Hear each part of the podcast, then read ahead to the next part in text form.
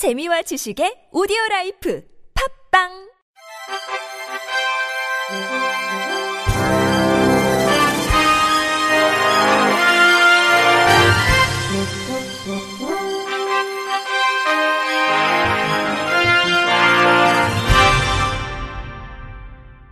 청취자 여러분 안녕하십니까? 1월 29일 수요일 KBRC 뉴스입니다.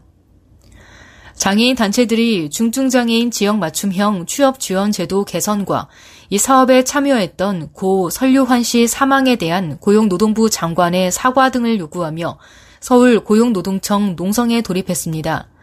190여 개의 장애인 단체들이 모인 전국 장애인 차별 철폐연대 소속 20여 명은 어제 오전 8시부터 서울 고용노동청 1층 로비에서 농성을 시작하고 중증장애인 지역 맞춤형 취업 지원 제도를 개선하지 않으면 반복될 수 있는 죽음이라며 이 사업의 급여를 실적자에서 월급제로 전환해야 한다고 주장했습니다. 앞서 뇌병변 중증장애인이었던 고 설료환 씨는 지난해 4월부터 중증장애인 지역 맞춤형 취업 지원 사업에 참여해 전남 여수 지역의 중증장애인 취업을 돕는 일을 하던 중 지난해 12월 스스로 목숨을 끊었습니다. 전 장년은 설 씨가 중증장애인을 한 달에 최소 4명을 모집해 상담을 해주고 업무 일지를 작성하는 등 과중한 업무에 시달리던 중 실적을 채우지 못하면 급여가 삭감되는 사업 구조에 대한 압박으로 사망했다고 주장하고 있습니다.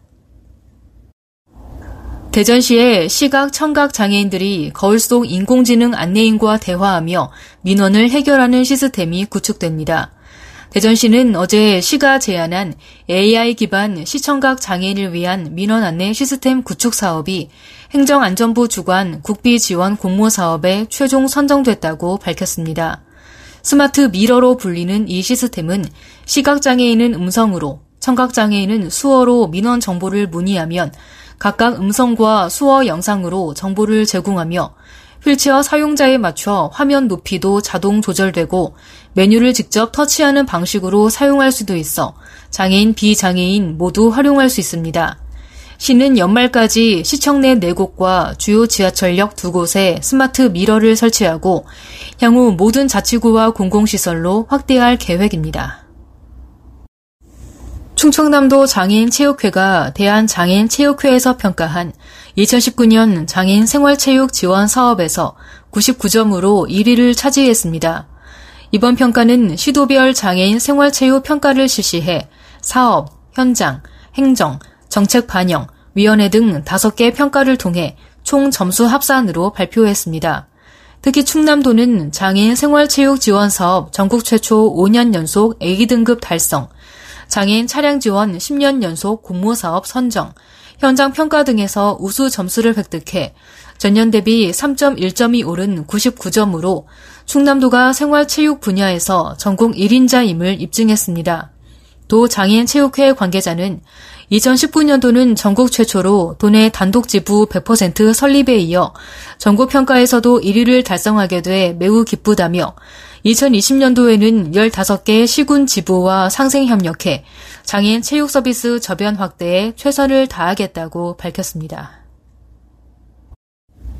서울시가 저소득 장애인 가구를 대상으로 하는 맞춤형 집수리 사업 신청자를 모집한다고 어제 밝혔습니다. 중증장애인이 거주하는 집에 화장실, 침실, 현관, 주방, 접근로, 거실 등을 개조해주는 사업으로 대상은 원칙적으로는 기초생활수급자 또는 차상위 장애인 가구로서 세대주 및 세대원이 장애 정도가 심한 장애인이 거주하는 자가주택이나 임대주택이지만 올해부터는 개조비의 30%를 스스로 부담하는 조건으로 기준 중위소득 50에서 60% 가구도 지원 대상에 포함됐습니다. 집수리를 희망하는 가구는 2월 28일까지 관내 동주민센터를 통해 신청할 수 있으며 이후 현장 심사 등을 거친 뒤 시공업체가 공사를 시행합니다. 정진우 서울시 복지기획관은 서울시의 장애인 집수리 사업에 많은 저소득 중증 장애인 가구가 참여해 취약계층인 중증 장애인들이 주거 생활을 함에 있어서 더 이상 불편함을 겪지 않도록 앞으로도 지속적으로 집수리 사업을 확대해 시행하겠다고 말했습니다. 여성 시각장애인을 강제추행한 혐의로 재판에 넘겨진 천안시 교통약자 콜택시 운전기사가 징역형의 집행유예를 선고받았습니다.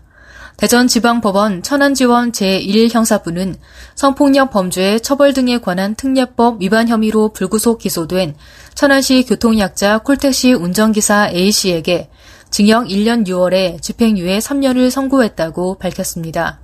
재판부는 A씨는 교통약자인 장애인이 편리하고 안전하게 이동할 수 있도록 고도의 주의를 기울여야 할 의무가 있음에도 자신의 콜택시를 자주 이용하던 피해자를 상대로 이 사건의 범행을 저질렀다며 피해자는 이 사건 범행으로 인해 상당한 불쾌감을 느끼고 정신적 충격을 입었을 것으로 보인다고 판시했습니다. 재판부는 A씨가 피해자와 원만히 합의해 피해자가 피고인의 처벌을 원하지 않고 있다며 이 사건 이전에 동종 범죄로 형사처벌을 받은 전력이 없는 점 등을 고려했다고 양형 이유를 설명했습니다. A씨는 지난해 10월 교통약자 콜택시를 이용하는 30대 여성 시각장애인을 부축하는 척하며 볼과 입술에 입을 맞추는 등 강제추행한 혐의를 받았습니다. 끝으로 날씨입니다. 내일은 전국에 구름이 많고 곳곳에서 비나 눈이 내리겠습니다. 제주도는 계속해서 비가 내리고 강원 영동과 경북 북부 동해안에도 모레 새벽까지 비나 눈이 내리겠습니다. 내일 모레까지 제주도와 강원 영동, 경북 북부 동해안 지역의 예상 강수량은 5에서 20mm입니다.